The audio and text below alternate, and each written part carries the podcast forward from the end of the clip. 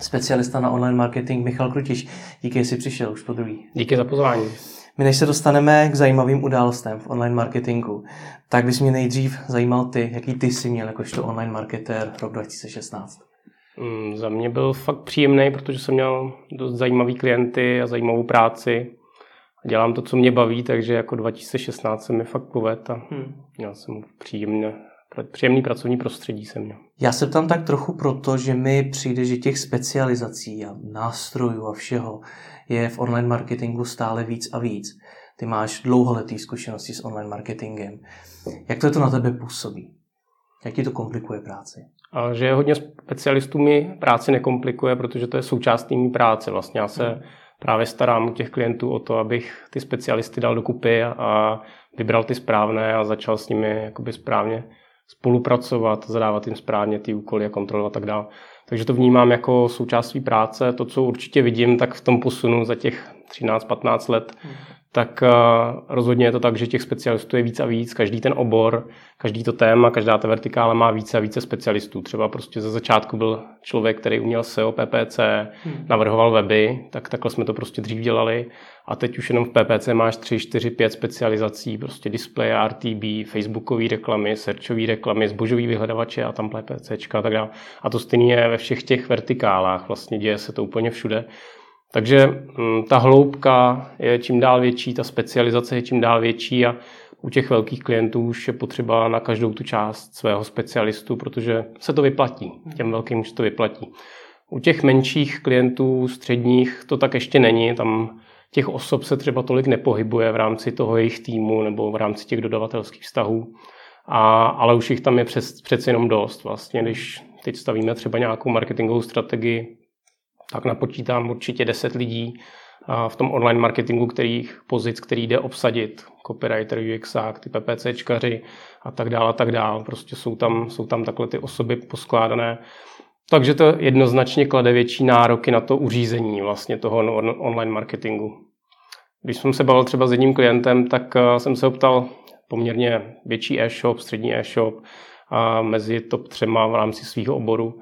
A ptal jsem se na rozdělení těch náročností, když teda dělají ten e-shop, tak jak vlastně, kolik jim zabere online marketing nebo obecně marketing, kolik jim zaberou sklady, logistika, nákup zboží, kolik jim zabere péče o zákazníky.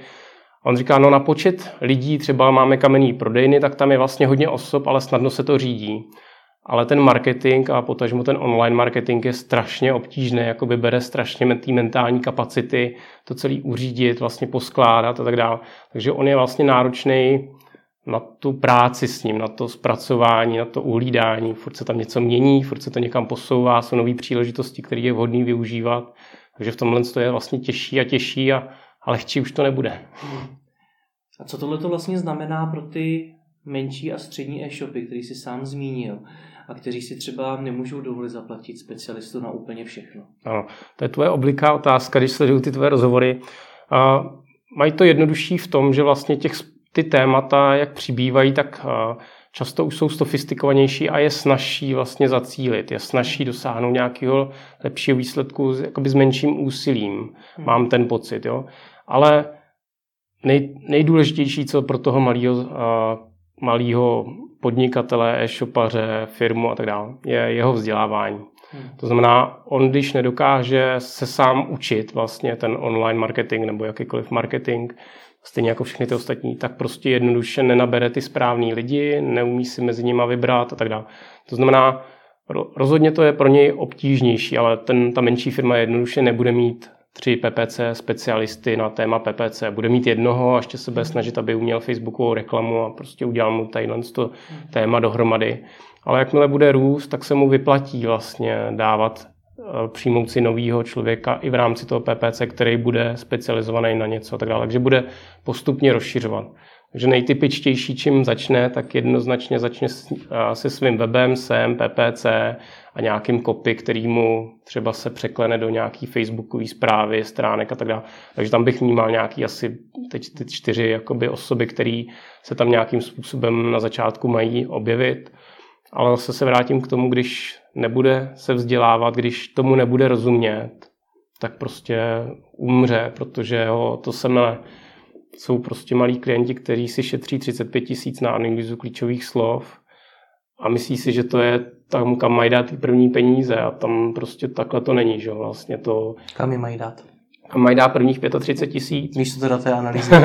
tak pokud už bych předpokládal, že si postavili web, udělali si ho sami na WordPressu nebo ShopTetu nebo nějakým takovýmhle řešení, kterým bych rozhodně začal. Asi bych si nezačal hmm. zase stavit nějaký, nějakým dodavatelem na vlastní míru, jakoby e-shop, když bych úplně začínal. Takže kdybych už měl postavený ten web alespoň na základě těch šablon, měl naplněný zboží a tak dále, tak bych jednoznačně šel do PPC, protože tam to je vlastně nej, nejefektivnější místo, kde začít sbírat aktuálně tu návštěvnost. Byť PPCčka jsou dražší a dražší, prostě ceny za proklik jsou dražší, je tam větší konkurenčnost a tak dále, ale furt jsou nejlevnější, co kdy budou. Už levnější nebudou. Ty si řekl, že to je moje obligátní otázka, máš naprostou pravdu. Vysvětlení, proč se na to ptám, mám spoustu diváků, kteří mi třeba napsali, že se dneska je spousta specialistů a každý říká, dějte SEO, budujte brand, dějte PPC mm. reklamu a podobně.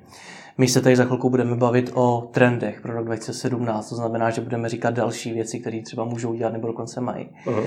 A nabízí se otázka, jestli je na trhu dostatek těch specialistů, kteří jsou schopni těm lidem pomoci trošičku komplexněji s celým tím marketingem, pomoci jim vybrat, pomoci jim to uřídit, pomoci jim udržet si nějaký ten nadhled. Co si uh-huh. ty myslíš?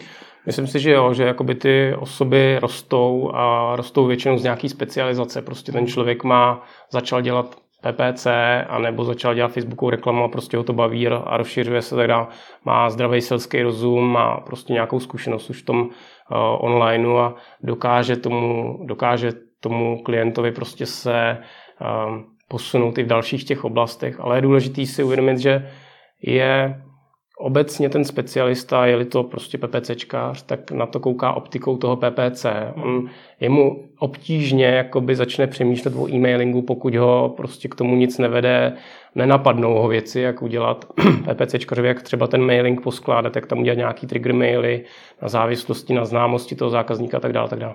To stejný ten PPCčkař obtížně jako bude přemýšlet nad strukturou toho webu z pohledu SEO, nějakého vnitřního prolinkování a tak dále. To znamená, každé, každá ta specializace má tu svoji optiku, takže nejde úplně předpokládat, že PPCčkař mi vyřeší úplně všechno. Pokud je to čistý jakoby člověk, který se na to zaměřuje a není to jakoby takzvaně renesanční člověk, který se snaží jakoby přes víc těch kanálů koukat.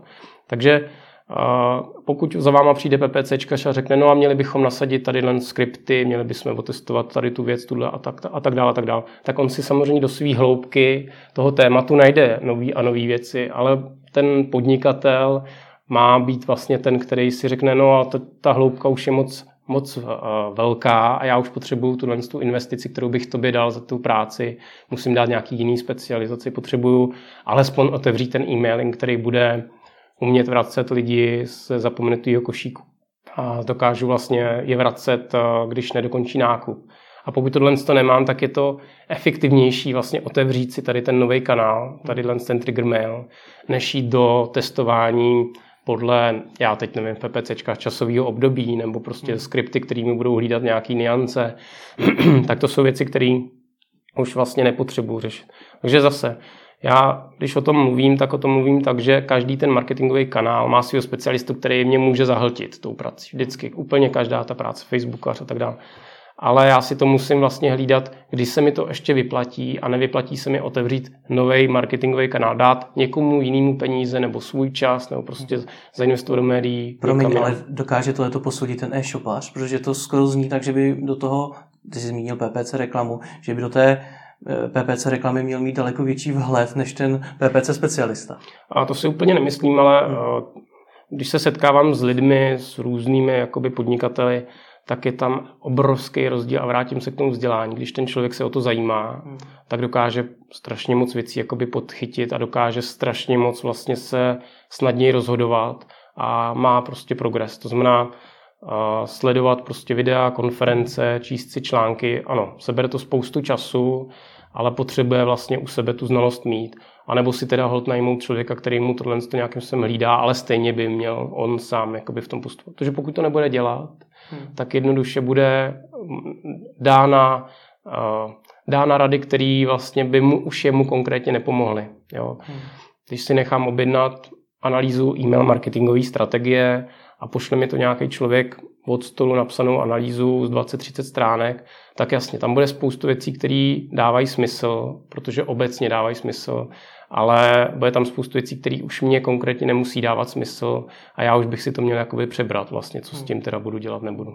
Dobře, pojďme k těm trendům pro rok 2017. Co si myslíš, že bude takový nejzajímavější trend? A těch trendů je spoustu a asi se dají rozdělit do nějakých jakoby skupin. A obecně v tom marketingu se přemýšlí o získávání návštěvnosti, o nějaké akvizici návštěvníků, to je jedno téma. Druhý téma potom bude, když ten člověk přijde na můj web, tak jak se tam chová, jak, co dělá, kudy chodí tím webem, a jestli dokáže nakoupit. A třetí to téma, o tom se často mluví, je jakoby retence, vlastně vracení zpátky těch zákazníků, aby znova nakupovali. A v každé té části je nějaký teď aktuálně trend nebo něco, co sílí, něco, co třeba už dělají velký hráči, ale menší hráči to ještě nedělají, protože to k ním ještě jakoby nedoputovalo. A, takže to jsou jakoby témata, které vnímám v každé z těch oblastí. To, co pro mě nejvíc interně, jako to, co já nejvíc zažívám a to, co nejvíc jakoby se řeší a nejvíc je pro mě jakoby vidět, a kam to spěje, je poznání opravdu toho zákazníka. Jednak z dvou oblastí. Jedna oblast je co obecně ti moji zákazníci potřebují vyřešit za situaci, za problém. To znamená, abych opravdu pochopil to, co budou chtít. K tomu slouží typicky persony, výzkumy a tak dále, tak dále. To jsou nějaký to téma toho poznání toho, toho, té potřeby. A tam rozhodně jsou věci, které tímto směrem jdou, jak se vlastně čím dál více firm se o to zajímá a snaží se to postihnout.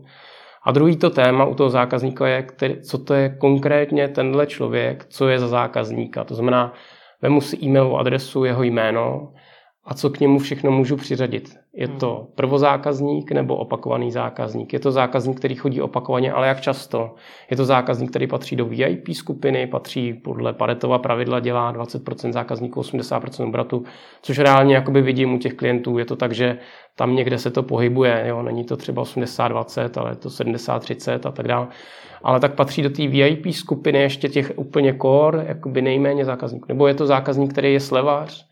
Reaguje obvykle na slevy, je to člověk, který nakoupil a je to díl než nějakou určitý období, kdy už vím, že mi ty zákazníci začnou umírat a už se mi pravděpodobně nevrátí, třeba řeknu tři měsíce, tak já ho musím začít vracet. A to znamená, to je poznání, poznání toho konkrétního člověka. Jo? A vlastně na něj navazuju nějakou marketingovou komunikaci. Mám ho chtít vrátit, chci do něj dát ty peníze, kolik peněz do něj dám, mám tomuhle člověku nabídnout slevu, anebo naopak tomuhle slevu dát nemůžu, protože už se mi tak prodražil, že vlastně by se mi nevyplatilo mu dát další slevu. Tak. Takže tam vnímám jakoby dvě ty témata, celý to zastřešuje nějaký uh, obecně nějaký um, to téma je poznání těch zákazníků, zákaznická analytika, CRM a tak dále. Není už to jenom o webové analytice, o, z tohohle kanálu mi přišlo tisíc objednávek, ale roz, rozpadnutí si vlastně do víc do toho detailu. Takže to je, to je jedno velký téma, který, který jakoby hýbe, si myslím, jakoby tím onlinem. Teď. Jak se v těch datech neutopit, protože to, co říkáš, to je strašně moc dat. Ano. A zase je to každý, každý to téma má, má uh, své možnosti, jak se dá řešit. To znamená, kdybych vzal zase zpátky to první, poznej toho zákazníka, co asi obecně bude chtít, tak tam těch dat vlastně, to jsou postavení person, ptám se zákazníků, a snažím se opravdu pochopit techy, ten jejich jakoby, nákupní proces. Bavil jsem se tu před tím rokem s Ethan Duker, hmm. což je zase téma, který v tu dobu už nebyl úplně nový, ale ale stále se jakoby objevuje, čím dál víc o něm mluví na různých konferencích, jako zažívá se tohle to téma a to tam vede vlastně Ethan Duker, jakožto téma pochopit, jaký obsah tvořit pro zákazníka. Takže tam to je jedno to téma. Tam těch dat, jakoby tvrdých dat, není zas tak moc. Tam je to spíš o tom přemýšlení a tvorbě toho konkrétního obsahu pro každou tuhle tu, tu část toho nákupního rozhodování. U toho, druhý, u toho druhého tématu řekněme, u té zákaznické analytiky, tam těch dat je dramaticky víc, hmm. ale obecně záleží, jak je to velký e-shop, nebo nemusí to rozhodně být jenom e-shop, jsou to i B2B firmy, kde to je naopak typičtější. B2B firmy už mají desetiletí nějaký CRM, v online marketingu je to od 90. let začaly být nějaký CRM systémy, které se začaly jakoby víc používat, ale mám pocit, že až teď se jakoby to řeší, to propárování té analytiky webový s tím poznáním toho zákazníka.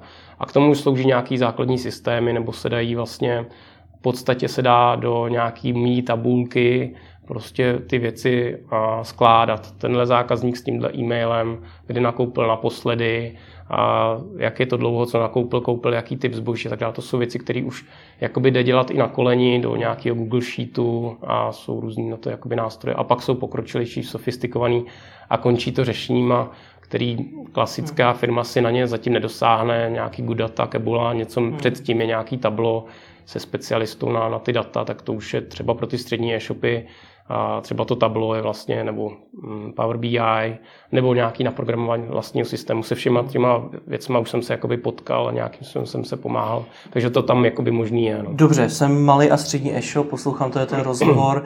Takhle hluboce jsem eh, tu analytiku ještě neřešil. Mm. Jaké nástroje, zdroje dat k tomu můžu teda použít? Tak ty zákaznické analytiky, když si vezmu, že to je asi to složitější v podstatě, tak uh, tam potřebuju vlastně, jsem-li e-shop, mu to na tenhle příklad, tak eh, mám databázi zákazníkových nákupů, hmm. dokážu si říct, tak kdy nakoupil ten člověk a dokážu si k němu říct i tu historii, jestli nakoupil opakovaně. To celý dám do jedné tabulky, do nějakého Google dokumentu nebo do Excelu, seřadím si a dokážu tedy dopočítat, jestli ten konkrétní zákazník, ten konkrétní e-mail už tu byl dřív, anebo, nebo nebyl, je to pro zákazník. Pokud to teda byl opakovaný zákazník, tak jaká je doba mezi těmi jeho objednávkami a dokážu pravděpodobně i si říct, co nakoupil, jaký typ zboží, nebo jestli použil slevu.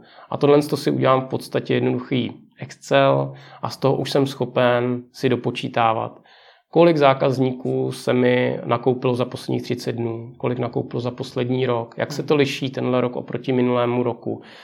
Ztrácím nebo získávám nový zákazníky. Mám těch zákazníků víc jenom těch nových, těch akvizic, versus těch retencí, kolik z těch je provozákazníků vůči těm retenčníkům, těm vracujícím. A jak se mi liší ty poměry. Takže tohle je úplně jakoby v podstatě triviální tabulka.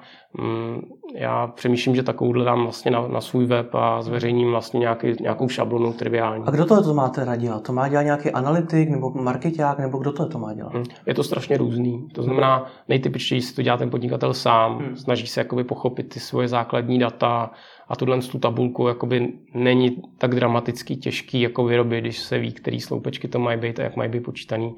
Takže nějaká úplně standard, prvotní analýza je vlastně, to si většina těch marketerů, kteří umí s Excelem nebo hmm. podnikatelů by měli být schopni jakoby získat tyhle data. Hmm.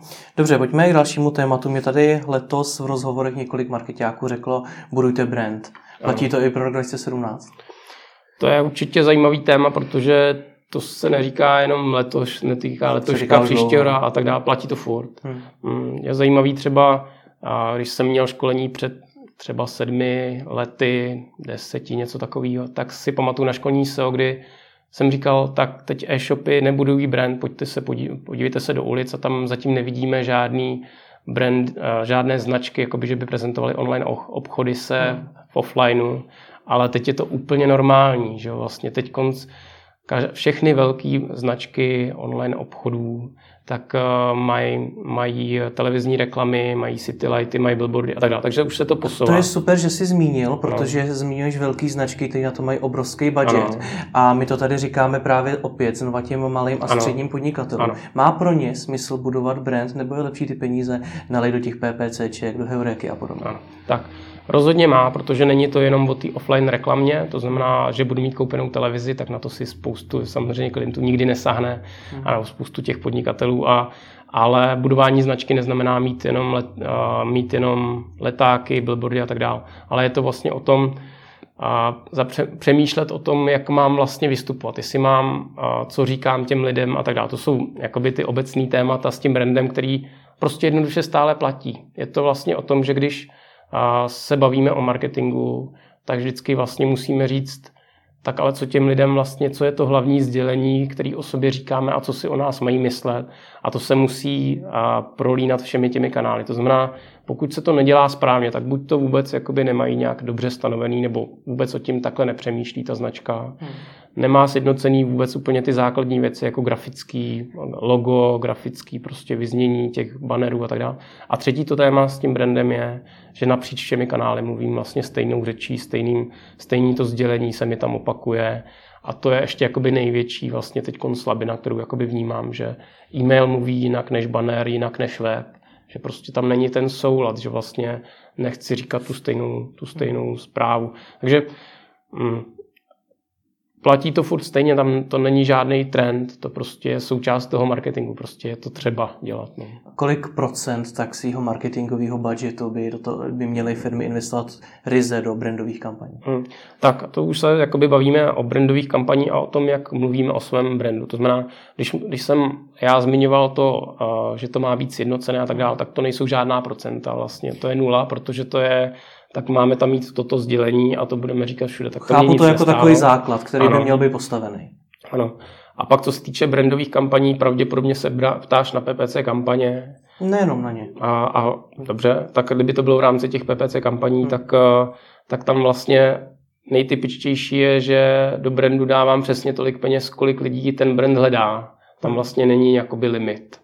Tam prostě chci, abych byl vidět na tu svou značku a nepředbíhala mě žádná jakoby, konkurence. Takže tam je jakoby, tohle téma. Hmm. Co se týče, jakoby, možná mluvíš o imidžových kampaních, jak vlastně představovat tu svoji značku a tak dále, a kolik procent do toho, tak to ti samozřejmě nedokážu odpovědět jakoby plošně, protože ne nezbytně tvorba brandu jsou imidžové kampaně. Hmm. To není jenom o tom, že ukážu svůj brand a prodávám psí krmiva. A tohle je jakoby brandová kampaň. A to vlastně to spojení s tím výkonnostním marketingem toho, toho brandu a výkonnostní marketing se stále více prolíná. Jakoby dřív se o tom mluvilo uh, jako o dvou tématech. Prostě byla výkonnostní reklama a brandová reklama. A to byly dva různé směry. Myslím si, že ten, ten výkonnostní marketing se hodně jakoby předunul k tomu, k tomu brandu a vlastně už tam jakoby není tak velký rozdíl. Jo. Už tam vlastně není, uh, to prolínají se vlastně ty dvě témata už. Jak s tím vším souvisí tvorba obsahu? Protože to je další věc, kterou mi tady letos i loni říkalo spousta marketerů, tvořte obsah. Ano. A asi bych Věřím, se, že se to říkalo i předtím. Abych, asi bych se opakoval, protože bych eh, říkal to samé. Mm, strašně to souvisí, co to znamená tvorba obsahu. Přesně tak. A takže když jsem zase ten e-shop, tak první obsah, který mám, je můj web a produktové stránky. Tak to má úplně každý vlastně. Pak se nějakou dobu předtím se říkal, aha, tak budeme psát nějaké texty, které budou říkat, jak vybrat, jak vybrat ledničku, jak vybrat psí krmivo. Hmm. Tak to byl první takový jakoby obsah, nebo jeden z těch prvních, kde se zaměřovalo na, nějak, na toho zákazníka, na nějaký jeho nákupní chování. Hmm. Mluvilo se o nějakých blozích, jako pojďme psát teda na nějaká témata. Blogy byly strašně populární, teď už třeba za stolik nejsou.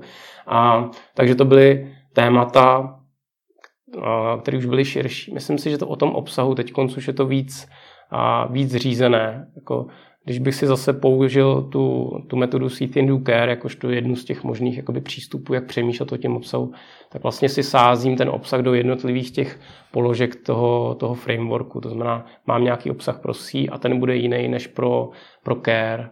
A ten obsah pak už záleží strašně o tom, co od toho člověka chci. Takže třeba máme klienta, nebo mám klienta, který prodává eh, outdoorové zboží. A vlastně my jsme hledali právě nějaký ty témata, které by mohly být před tím, před tím do, něco do toho think, ale ještě do toho see.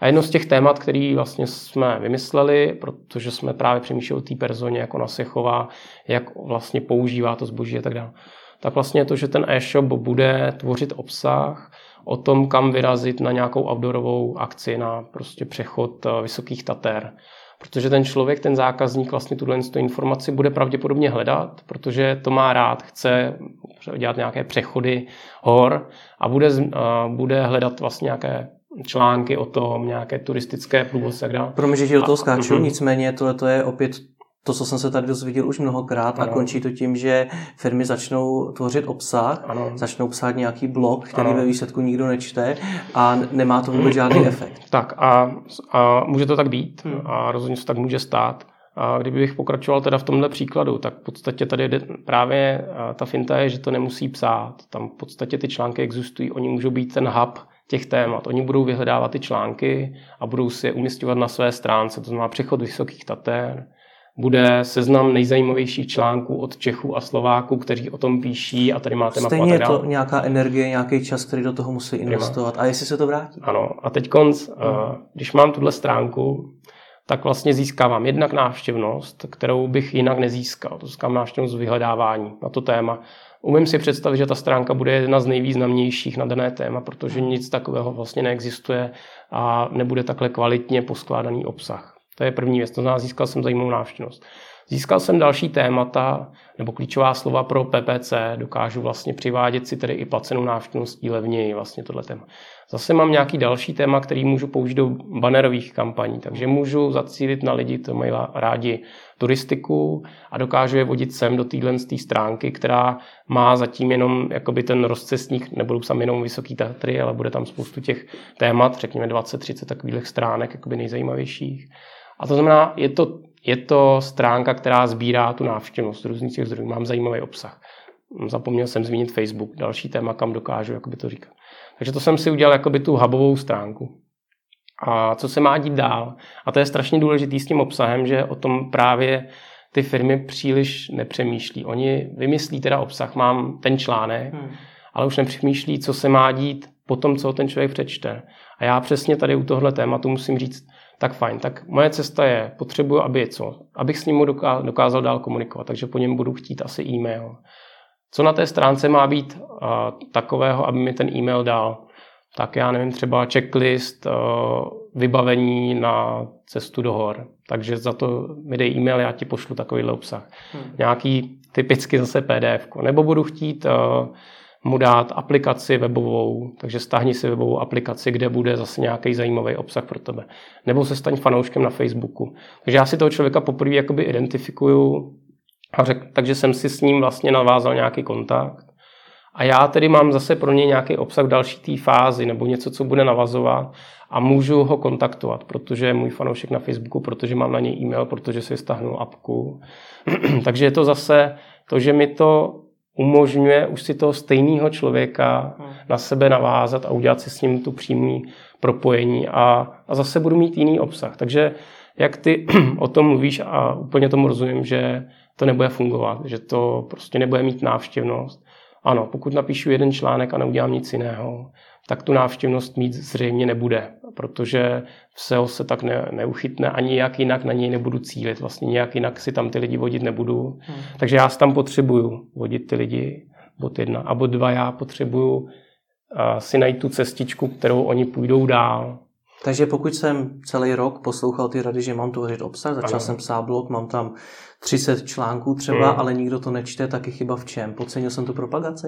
Uh, ano, první úvaha bude to, že pravděpodobně jsem ho napsal jenom proto, abych sbíral návštěvnost eh, z neplaceného vyhledávání, tak to je často první jakoby chyba. Pokud ten obsah už je kvalitní, hmm. tak mně se vyplatí vlastně na něj vodit eh, ty lidi i odinut z Facebooku, PPCček, jiných PR článků a tak dále. Prostě budu ho chtít propagovat, protože je zajímavý. Takže to je vlastně první věc, která má následovat potom, že ten obsah nějaký mám. A bod dva, co má se stát po tom, co ten obsah člověk skonzumuje. Co já chci, aby se dělo dál vlastně. Čím dál mu budu moc pomoct a udělat mu tam ty cestičky, aby mohl někudy dál pokračovat. A zase na těch dalších místech zase vytvářet stejný jakoby přemýšlení. Takže už jsem ho přivedl na Facebook a co se bude dít dál a tak dále. Už se několik let mluví o tom, že blogy jsou mrtvé. Mm. Není to ale s tím, kolik se objevuje nových platform, pro které můžeme tvořit obsah, vlastně už tak trochu pravda. Um, Jakoby blogování je určitý způsob uh, psaní obsahu, určitý způsob, je tam prostě nějaký, hmm. uh, nějaká timeline, kam vlastně přichází jeden článek za druhým a tak dále. Je to něco jako trošku specifický způsob tvorby obsahu. A mně je asi jedno, jestli se to jmenuje blogování anebo tvorba obsahu a, a to není mrtvý. To znamená za mě za mě to budovat vlastně nějakým způsobem kvalitní odpovědi na řešení těch situací těch lidí. To o tom to je vlastně. Proč píšu ten článek? Hmm. Měl bych vyřešit nějakou situaci toho člověka, protože on, on chce pomoct s něčím nebo něco vyhledává, něco ho zajímá, chce vyřešit nějaký to téma. A proto já píšu nějaký obsah vlastně. Takže jestli to píšu jakoby do blogu, nebo jestli to píšu jako PDF, nebo to je nějaký magazín, nebo to je součást mýho webu, a je roztroušen jakoby napříč těma sekcemi toho webu, tak je to vlastně. Ale my se bavíme o článcích, my se bavíme ano. o psaní, ale tvorba obsahu je přece jenom dneska podstatně komplexnější činnost. Ano. A jak já se mám rozhodnout, kam teda ten obsah vlastně mám tvořit, protože uh-huh. argument, kde jsou tvoji zákazníci, na Facebooku pravděpodobně budou, na YouTube taky pravděpodobně budou, ten blog taky, tak uh-huh. co teda mám dělat? A letos na Marketing Festivalu byla zajímavá přednáška, která byla primárně o SEO, ale dá se s ní jakoby hodně inspirovat a tam vlastně zaznělo, že když eh, člověk vyhledává nějakou frázi ve vyhledávači, tak vlastně může dostat různý obsah a ten vyhledávač, ten Google mu může dát buď stránku, na každé z těch témat bude stránka dlouhá, popisující, která bude hodně dohloubky, jakoby wikipedická. Nebo tam může Google na první místo na ten stejný dotaz dát krátký textík, prostě pár hesel, pár odrážek. Nebo může najít video, které bude popisovat to stejný, vlastně to stejný téma. A nebo tam může dát galerii fotografií, nebo tam může dát nějakou ilustraci tak dále. Může jakoby vytvořit různý, může vlastně toho člověka po, a, poslat do různých typů obsahu. A ta pointa toho sdělení přesně byla to, že na každou tu situaci vlastně se hodí nějaký obsah lépe. To znamená, tam byla třeba ukázka fráze, která se týká rozbalování Xboxu, herní konzole. A co člověk, který zadá rozbalování Xboxu, bude chtít? Bude chtít fotogalerii, nebo dlouhý článek, anebo video? No bude chtít video. Hmm. A to znamená, když ty mluvíš o tom, že jsme se zatím bavili o obsaní článku a jaký ty ten typ toho obsahu mám vlastně tvořit, tak se právě mám zamýšlet nad tím, co vlastně pomůže tomu člověku nejvíc, který je v té dané situaci. Ten člověk, který bude chtít si naplánovat přechod hor, tak bude chtít vědět mapu, bude chtít vědět, kam má dojet s vlakem nebo autem, kde ho má nechat, kam má jít. Možná bude chtít vědět, co je v té cestě, jakoby, co tam je za zajímavé atrakce vlastně, nebo nějaká místa, která má navštívit. A to už bude nějaký rozcestník, nějaký články na tam témata, na cizí weby a teda.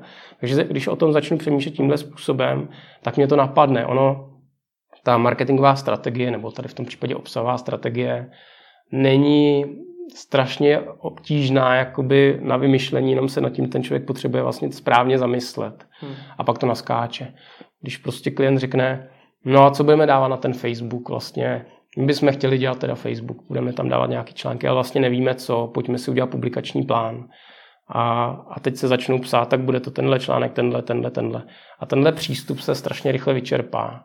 Pokud se jde jinou tou cestou, pokud se jde právě přes tu personu, přes to, jak ona řeší tu situaci, ty různé situace, tak eh, to začne najednou naskakovat. Provazování těch témat, ty cestičky, o kterých jsem se bavil a najednou mě to prostě vyplyne. Zažil jsem si to strašně moc krát u spoustu klientů, že pak to není vlastně obtížný vymyslet. Zastavme se u nákladu na tu propagaci, protože ano. já jsem se letos setkal se dvěma velmi zajímavýma názorama. První se týká SEO, zase ho ještě vůbec vyplatí dělat, protože na jednu stránku Google jednak tuším v březnu odstranil pravý panel s reklamou. Zároveň přidal jeden eh, reklamní inzerát nad přirozené výsledky, což znamená, že opět ty přirozené výsledky posunul níž. Mm. Zároveň Facebook, sociální sítě, přirozený dosah příspěvků neustále klesá. To znamená, že jinými slovy je potřeba neustále více a více investovat do té propagace. A zase to tedy výsledku ještě vyplatí. Mm. Tak bod číslo jedna už to nikdy nebude levnější. Mm. To znamená, tahle úvaha by znamenala, že to vlastně zastavím, protože se mi to nevyplatí, ale už nikdy vlastně bych nenastoupil už do toho koloběhu, protože ty kliky budou furt dražší a dražší. To znamená, to je bod jedna. Já my, nemyslím si, že by zastavení jako placení propagace mělo, mělo smysl a ano, bude to čím dál dražší. Jedno z těch témat zní, jak řídit ty marketingové náklady. Hmm. A ty marketingové náklady můžu řídit několika způsoby a jeden z nich je přesnější cílení právě to, co jsem říkal tady na začátku toho rozhovoru, že ten malý podnikatel má teď mnohem snažší najít ty správný zákazník. Opravdu to tak je. Hmm. On dokáže si zaměřit jenom na lidi v oblasti mělníků, který mají zájem o event marketing nebo prostě jsou marketéři a já jim budu propagovat své služby event marketéra a jenom lidem na Mělnicku a okolí 17 kilometrů na Facebooku. A to je, to je něco, co třeba nebylo před mnoha lety a je to jakoby čím dál funkčnější. Takže rozhodně to řídím tím, že umím lépe cílit. Druhý to téma, kromě toho cílení třeba lokálního, je, že cílím jenom na ty lidi, kteří mě zajímají. dokážu cílit přes e-maily, dokážu do Facebooku a do Google vlastně nasypat svoji zákaznickou analytiku a na ně cílit. Dokážu cílit na lidi, kteří navštívili můj web a nakoupili, nebo a nenakoupili remarketingové věci. Takže to, tohle to téma je obrovský a vlastně bude čím dál důležitější. To znamená, ano, všechno se prodražuje, ty kliky jsou dražší a tak dále, ale my budeme chtít vlastně nebudeme chtít cílit zase tak masově, ale budeme zužovat. Nám, když chci prodat 100 produktů, tak nepotřebuji přivízt tisíc lidí, ale potřebuji přivízt těch 100 lidí, kteří mi to koupí. Hmm. A všechno v tom online marketingu směřuje k tomu, že právě si blížím té stovce, že prostě se snažím přivízt těch 100 zákazníků, který nakoupí. A mám k tomu, ty, mám k tomu uh, právě ty nástroje. Takže jedna věc je cílení, druhá věc je obrovské téma, který asi ani úplně nezačneme, ale to jsou atribuce, atribuční modely. To znamená, když ten člověk přijde na můj web, tak přijde přes nějaký jeden kanál, přes klíčové slovo ve neplaceném vyhledávání. Pak se vrátí za několik dnů a přijde přes placené klíčové slovo, ještě furt nenakoupí, pak přijde napřímo, pak přijde přes Facebook a pak ho chytne banerová reklama nebo banerová pravděpodobně na začátku. Hmm. A to se takhle poskládá a každý ten kanál má nějaký náklad. Aktuálně vlastně se ne dobře vyhodnocuje, nebo ne snadno se vyhodnocuje, kolik mě teda nakonec stála ta konverze, ten jeden zákazník. Ale ty nástroje, který to umožní a který to umí spojovat a, a dokážu říct, že ten zákazník neprošel třemi placenými kanály a každý z nich měl tenhle náklad, tak mi to dokáže říct. A já tím pádem jsem schopen potom lépe řídit každý z těch marketingových kanálů zvlášť. Ani ne celý kanál, ale třeba jednotlivé sestavy. Takže mě nezajímá, kolik PPC přivedlo konverzí, ale kolik to přivedla konkrétní sestava, která mě stála tolik peněz. Takže to je nový téma. Objevil se zajímavý nástroj, který se mi fakt líbí a to je Royvenue, a který nasazujeme u několika klientů a, a to právě třeba to vyhodnocování atribučních modelů umí, umí právě plánování. Ale to není zrovna pro ty, malý, pro ty malé klienty. Spíš tam je ten, to nastavení toho přemýšlení, že, že vlastně ty zákazníky ty se mi skládají z těch různých míst a každé to místo mě stojí nějaký peníze. Já bych si měl teda vlastně hodně zamyslet nad tím, kolik mám dát za tu konverzi v podstatě a kterýho zákaz a co mi to přineslo. Zatím jsme se bavili o nákladu, ale ještě jsme se nebavili o tom, že tam je nějaká marže a že to je teda nějaký hrubý marketingový zisk, který je odečtením vlastně těch, od marže těch nákladů a že každý zákazník mi vydělal jinak a každá skupina zákazníka jiný produkt. Jak dále. Takže už se zase jde do nějaký další hloubky, do kterých se nechci úplně pouštět, ale tohle je rozhodně téma, který je hodně živý a který se bude zase ještě víc posouvat a ještě se víc jakoby bude prohlubovat ty, ty nástroje a ta znalost těch marketérů v tomhle. Jak se budou prohlubovat nebo posouvat ty vyhledávače, které jsme zmínili a obecně SEO? Kam se posune SEO? Mm, mně se líbí, kam se posunuje SEO, protože mm, takhle jakoby tím jsem prostě celou dobu nad ním přemýšlím a to je to, že je to čím dál chytřejší, dá se hůře a hůře jakoby ten vyhledávač obelstít. Hmm. A, takže ty taktiky jakoby čím dál méně a, jakoby fungují ty, řekněme, nekalé SEO taktiky. A díky tomu, že ty vyhledávače jsou chytřejší, tak umí lépe odpovídat, nachází ten správnější obsah. Jak jsem mluvil o tom, tak třeba ten Google si dokáže rozhodnout, jestli má zobrazit teda na ten dotaz to video nebo galerii fotek, anebo, nebo nějaký hutný text. Takže ta jeho chytrost je čím dál vyšší. To samozřejmě klade nároky na ty poskytovatele toho, toho obsahu, ty majitele toho webu.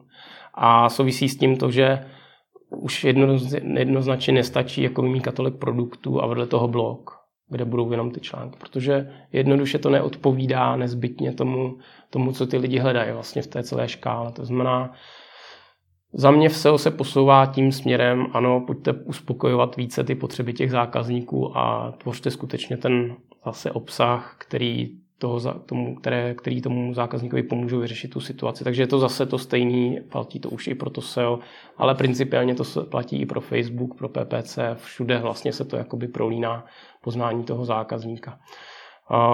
U Google se ví, že vlastně dává mnohem větší důraz na mobilní vyhledávání, s tím souvisí tvorba webů. Vlastně před řádově rokem vlastně začal ještě více tlačit na to, aby existovaly responsivní weby. Teď konc od na jaře příštího roku, tak roku 2017, tak vlastně začne ještě více upřednostňovat mobilní verze webu a před těmi desktopovými. Takže ten posun vlastně do těch používa, používání webu primárně přes mobily nebo významně přes mobily je tu významný. Co to zase znamená pro ty marketéry, pro ty majitele těch webů je, že mají mít nejméně responsivní web, buď res, nebo responsivní web nebo mobilní verzi webu. To je vlastně to, co oni vlastně musí udělat bez ohledu na Google. To prostě potřebují, protože se více lidí používá mobil. Už se v Čechách ustálil ten mobile first přístup? A právě, že ne. Myslím hmm. si, že jakoby se s tím nepotkávám tak často, když um, jakoby dostanu se k řadě projektů, k řadě různým firm, který vyrábí weby.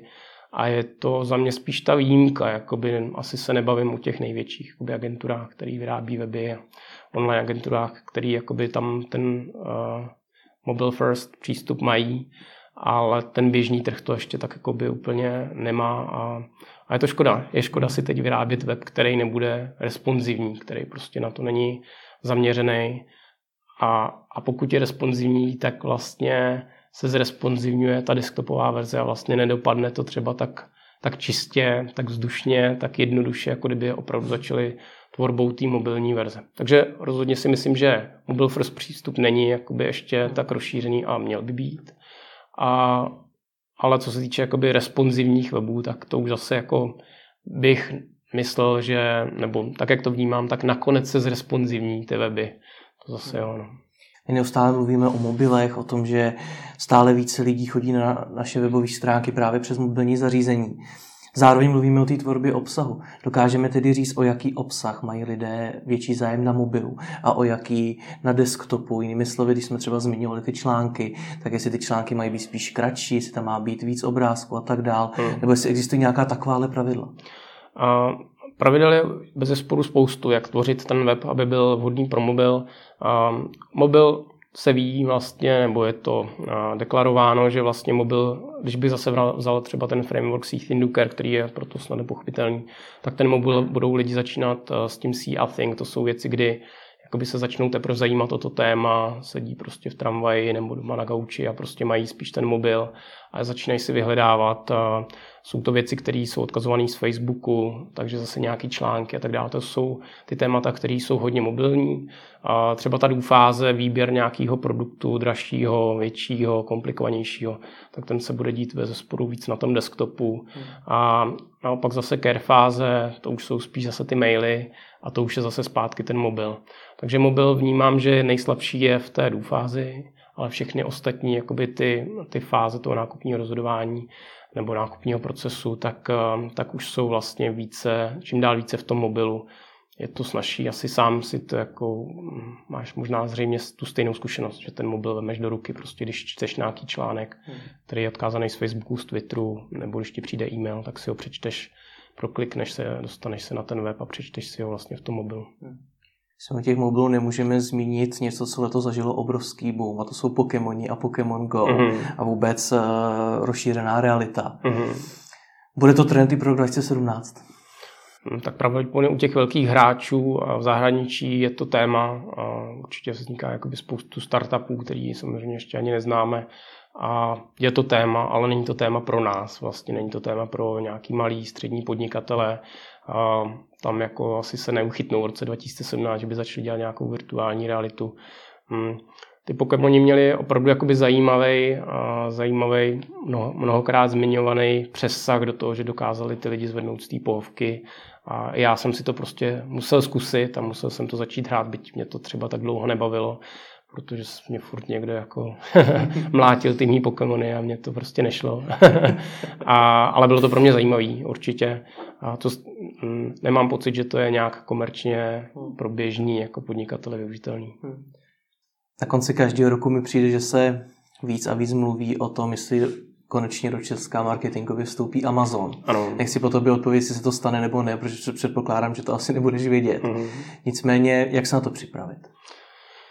No, ono se nemusíme dívat asi na Amazon jako na jeden obrovský brand a děje se to už teď spoustu e-shopů, že vlastně velké, velké české e-shopy, Alza Mall, hmm. furt do sebe agregují nové a nové jakoby kategorie a logicky tím vytlačují ty střední a malý e-shopy a to se reálně prostě děje. Děje se to s kosmetikou, děje se to s holením, děje se to s, s různými dalšími se sportem. Máš zkušenosti nějakého svého klienta? Rozhodně jo. Vlastně mám klienta, který, který vlastně dělá právě v jednu část kosmetiky a před, myslím, že v dubnu let, minulého roku, letošního roku 2016, tak si některé další e-shopy přibrali ty tu kategorii a, a už v roce 2015 se to začalo dít.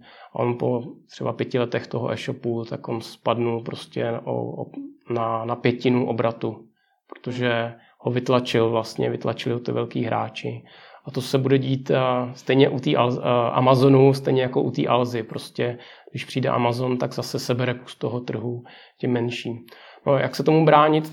Ta rada tomu mýmu klientovi byla jednoduchá. On prostě začne, musí jakoby jít pryč od toho, že jsem nejlevnější, protože on jednoznačně už tý nedosahuje, vlastně, nemá nákupní cenu, tak výhodnou, aby mohl být stále nejlevnější a dokázal urvat do toho trhu, protože zase PPC ho něco stojí, Heureka ho něco stojí a musí se prostě začít profilovat, musí stavit zase ten brand, zase tvořit ten obsah a mít vlastně nějakou tu, mít tu značku a mít tu, tu situaci víc pod kontrolou. Jeho výhoda je, že zná ten sortiment, on pozná padělek od, ne, od nepadělku, protože břit uh, na holení je o 5 gramů těžší a ví, že to tedy není padělek. Hmm. A, a dokáže to rozeznat, dokáže s tím nějak pracovat, dokáže si vybrat lépe toho dodavatele. A to velcí hráči nedokáže. A to bych řekl, že vlastně to jsou věci, které obtížně dosáhnou jakoby znalosti konkrétního toho segmentu a, nedoká, a, a ten jejich zájem nebude si tvořit v jednom malém segmentu nějak velkou tu značku a nějak jakoby, uh, více tvořit toho obsahu, ale pro toho malého hráče je to nezbytný. Hmm. Tak jo, taky moc děkuji za rozhovor. Rádo se z toho, děkuji taky.